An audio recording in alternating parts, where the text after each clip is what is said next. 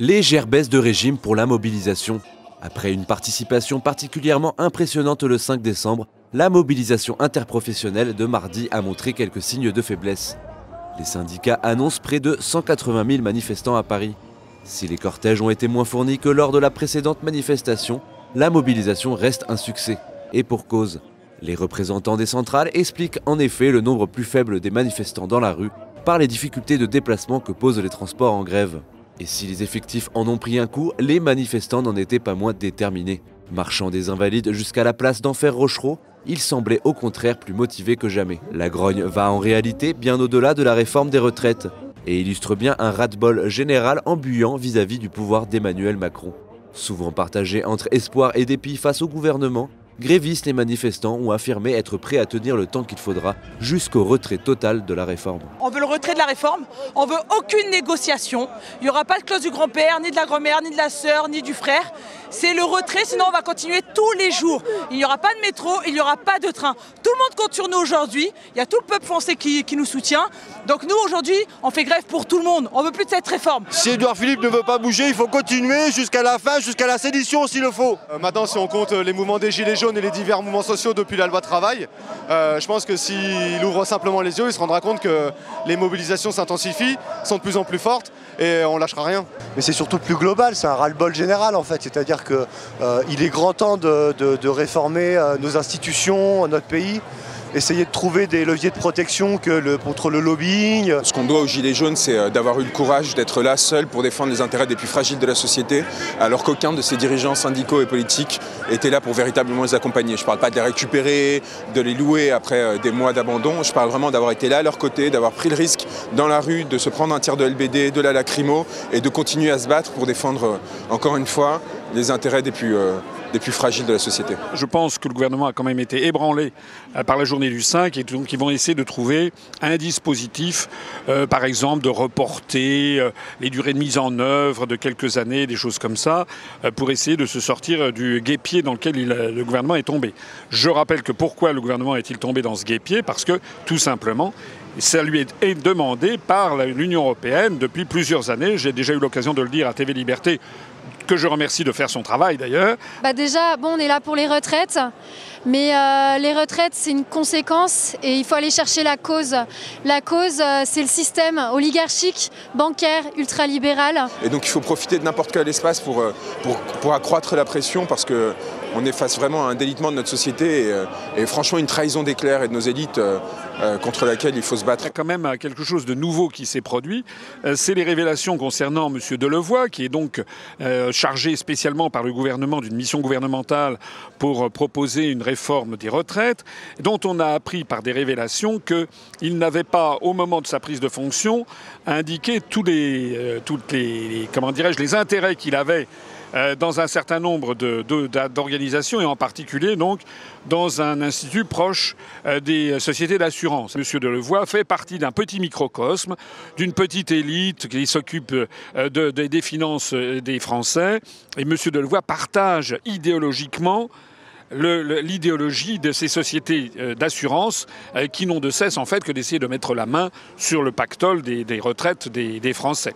C'est même pas une convergence des luttes, c'est juste un moment faire masse et, euh, essayer de, cranter le rapport à ce, que ce pouvoir a à sa population. Pour moi, Emmanuel Macron, il est, il est, il est rien en fait. C'est tout le système qu'il y a derrière qui a un problème. Lui, c'est un pantin. Vive la France et certainement pas la Macronie. Porté par des revendications qui dépassent de loin la simple réforme des retraites, le cortège parisien a rassemblé de nombreux corps de métier et des manifestants de tous âges. Mais l'essentiel de la manifestation était composé des syndicats, comme la CGT, Sud ou Solitaire, qui ont rythmé la marche au son des slogans anticapitalistes et de l'international. Des syndicats qui par ailleurs n'hésitent pas à imposer leurs lois, à l'instar de l'extrême gauche en général. Nous étions euh, un peu dans le milieu de cortège. On a voulu s'insérer dans le cortège, qui d'ailleurs n'avançait pas tellement. Il y avait de monde, boulevard de Magenta. Et il y a eu une petite bande de quelques. Il y avait quoi Même pas dix personnes, qui faisaient partie d'une espèce de service d'ordre de Solidaire. Solidaire, c'est un tout petit syndicat qui est une, euh, comment dirais-je, qui est une scission, si j'ai bien compris, du syndicat Sud, euh, et qui a prétendu nous empêcher de manifester en nous traitant de fachos, en nous traitant de, euh, de nationalistes, etc. On notera également la présence de certaines personnalités politiques, majoritairement à gauche de la gauche, dont le patron de la France insoumise, Jean-Luc Mélenchon.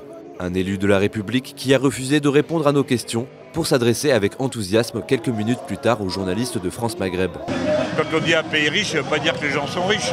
Ça veut dire qu'il y a beaucoup de capital et beaucoup d'accumulation. Donc la France, elle peut faire vivre d'une manière digne tout son peuple. Contrairement aux précédentes manifestations, aucun débordement n'était à déplorer. La manifestation a respecté son parcours sans incident et s'est dispersée dans le calme. Les forces de l'ordre ont pu alors évacuer la place parisienne des derniers manifestants récalcitrants. Un redout avant la tempête alors qu'une nouvelle manifestation nationale est prévue le 17 décembre prochain. Une manifestation dont le succès dépendra principalement de la réaction politique des syndicats après les annonces d'Édouard Philippe faites ce mercredi.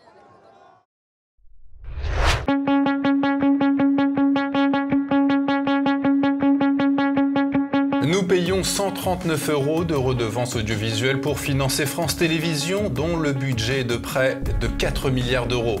139 euros pour que France Télévisions nous vende un monde dont nous ne voulons pas. La présidente de France Télévisions, dont la nomination avait été contestée, gagne 400 000 euros bruts par an. Heureuse de percevoir l'argent du contribuable, mais ingrate envers les hommes blancs de plus de 50 ans qu'elle juge trop nombreux à la télévision. Son Il faut que cela change a suscité de vives réactions des hommes du sérail et de la bien-pensance. Racisme a évoqué Philippe Gildas, discrimination a ajouté Julien Lepers, ségrégation a conclu Patrick Sébastien. Sans aucune sanction mais avec les 139 euros de nos impôts, la présidente de France Télévisions poursuit sa politique idéologique et veut imposer dès 2020 des clauses de diversité, des quotas. Mais la vraie diversité, Madame Ernotte, c'est donner la parole à la France de la province, à la France périphérique, à la France qui bosse et qui ne profite de rien, à celle de Zemmour, interdit sur France 2, à celle qui est patriote, à celle qui est moquée, blessée ou humiliée par les ruquiers, moi que ses consorts pour que votre argent ne contribue pas à financer les médias publics qui piétinent quotidiennement nos valeurs et notre vision du monde, offrez votre redevance à TV Liberté. Chaque centime des fameux 139 euros sera dédié à rendre aux Français leur pouvoir médiatique, à rendre aux Français leur culture et leur tradition, à rendre aux Français leur fierté. Alors aidez-nous maintenant.